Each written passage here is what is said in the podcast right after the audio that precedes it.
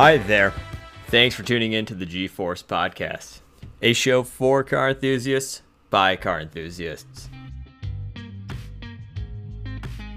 As car enthusiasts, let's be honest to each other.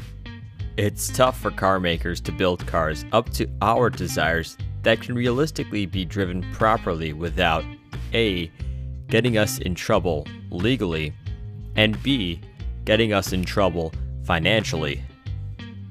This is especially true in the modern era where we have electric vehicles outrunning supercars, and even Toyota Camrys and Honda Accords make over 300 horsepower. To be fair though, the V6 Accords have always been proper sleepers. Anyway, power and going fast have been an easy recipe for car makers to take boring cars and make them less boring on paper, yet still not be proper enthusiast cars. But of course, there is still one true champion for the everyday average car enthusiast. Well, actually, there are three champs the Scion FRS, the Subaru BRZ, and the Toyota GT86. We've talked about these cars on previous episodes of the G Force podcast, specifically in the Best Budget Cars episode. Although these are all technically the same car, it's the same platform, just rebadged over several brands because capitalism, yo. They really are three champions of fun new cars, though, even as the same platform. Well, here's the truth though I guess they're not that new anymore. They first launched back in 2012, that's nine whole years ago. And as much as I love thinking that nine years isn't that long, the truth is we've seen a lot of changes in the car world in the last decade. So, what made the GT86 and its siblings so great? And are they still great? These cars came about due to a joint venture between Toyota and Subaru, mainly through Toyota just buying increasing larger shares of Subaru. They launched this car to appeal to a specific target audience drivers who wanted to go out and have fun, aka car enthusiasts. See, back in the 80s and 90s, the affordable sports car market was booming. But by the 2000s, only really the Honda S2000, the Nissan 350, and the Mazda Miata remained. Sure, there were some German competitors, but the price points between the German cars and the Japanese competitors was pretty significant in favor of the Japanese cars.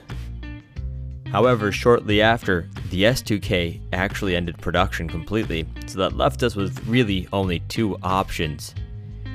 And if we're being completely honest here, since the 2000s, the Nissans and the Mazdas have become heavier and less nimble. So Subi and Toyota decided to shake up that market. The GT86 was a purpose built sports car for the masses not a roadster like the Miata, and not a borderline Japanese muscle car like the beefier 370Z. The GT86 only came as a two door coupe, and only with a 2 liter non turbo flat 4 engine. The only real option, other than which badges you wanted, was choosing a transmission. Manual as standard, auto as a selectable option.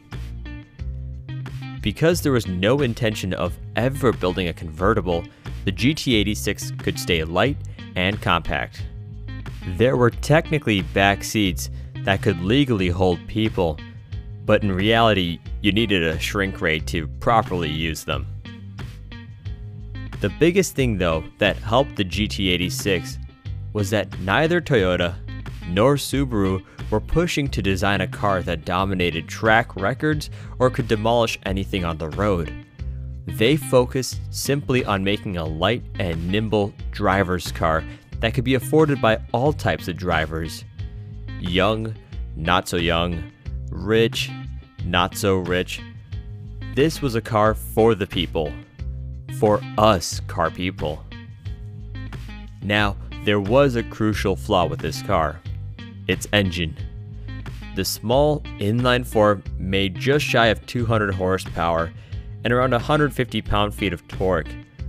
But the key issue was how that power was delivered. All that torque came at the higher RPMs, meaning the driver needed to rev out the engine everywhere and keep the RPMs high getting out of corners. As such, so many people asked for a turbo version from the factory. Subaru had used turbos extensively on their other flat 4 engines for higher trim models, so why not slap one on the GT86 and the BRZ? Well, anyway, that brings us to today. The GT86 and BRZ are now out of production, at the end of their line now. Because Subaru and Toyota are bringing out a brand new generation of the 86 platform. Subaru showed off the new BRZ late last year, and this week Toyota presented their new GR86. Slight name change from Toyota, but don't worry, this is the second generation of the 86. So, what's new? Well, most obviously, it's the design. The dimensions are actually the same as the outgoing generation, but the looks are well, I guess different's the right word here. Now, the old BRZ, the old GT86, the old FRS, they weren't the most beautiful cars. I think the best way to describe this new generation, the BRZ and the GR86 haven't tried to look more beautiful either. Not only are there some differences between the two generations, the BRZ and the GR86 also look different, mainly up at the front. The BRZ now looks like a smiling insect, and the Toyota looks like a, well, grimacing insect. So clearly, they aren't gonna win any beauty contests. But that's not the point with these cars. There is an expected refresh for the suspension with these cars versus the outgoing generation, and then potentially some differences between the suspension between the two cars, the BRZ and the GR86. A big change that has been documented is the chassis itself. This second generation will be much stiffer, potentially up to 50% greater torsional stiffness than the outgoing generation. This does come with a slight weight gain of about 100 pounds, but the car still stays under 3,000 pounds which is fantastic for having a nimble driver's car. And the engine? Well, Subaru and Toyota listened to our feedback. And now the BRZ and GR86 come with a flat 4 engine with exactly zero turbos. Yup, no boost. Their reasoning, though, makes some sense. Adding turbos adds complexity, it adds cost, and it changes the dynamic of the car itself. I'd also like to add that putting on some turbos can be pretty detrimental to fuel consumption and even reliability in more extreme cases. So then, if they didn't throw turbos onto the new BRZ and GR86, how did Toyota and Subaru listen to us? Well, that flat 4 engine is now a 2.4 liter flat 4, and it makes approximately 30 more horsepower and 30 more pound feet of torque over the outgoing generation, which are pretty significant gains. But this is the real key item here. The torque curve should be a lot different. In the previous generation, the peak torque was at 6500 RPM. Again, the idea was that car needed to be revved out in order to hit peak torque and peak acceleration forces. This new generation will have peak torque at around 3500 RPM, much lower and better for getting out of the corners quickly. I think this is going to be the biggest change going into the generation 2 of the 86 platform. So here's the question Will these new generation 86 cars be the best sports car? Short answer absolutely. Even though we're still waiting on some of the road tests, I desperately want one of these in my garage. But let's go more in depth.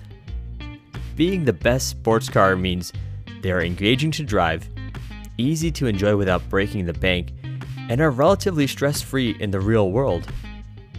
As much fun as speed and power are, driver engagement requires more than just those two aspects. Otherwise, we'd all be driving in minivans with big six cylinder engines and cruising down the highway at triple digit speeds. The BRZ and GR86 look to nail this driver engagement and to be very user friendly. But how about that first generation?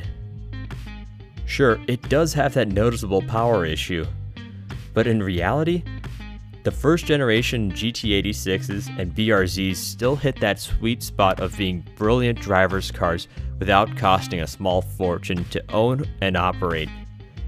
I really don't think we need to start debating between getting the new GR86 versus the BRZ. I think we need to start debating about getting a brand new second gen or saving even more money and buying a used first gen. What's the right pick here? Here's my two cents on the situation. If you can comfortably afford to finance or buy a car at over $30,000 and can own it for a while, wait for the new BRZ and GR86. Even though prices haven't been released, I think 30k is a good benchmark to set for the market on these cars, based off of what we've seen with current pricing on cars, as well as what we saw the price point for the previous generation. Now, here's the deal 30k is a lot of money. And if it's too steep to be what you want to have as a comfortable car to own and not keep you up at night with car payments or just stress, don't get the second gen. Go out and buy a used first gen. And here's the deal as soon as those second gen GR86s and the BRZ hit the lots, I expect those first gens to take a huge hit in value. And they'll still just be as much fun to drive as before. Either way, Toyota and Subaru still seem to know how to make the best sports cars.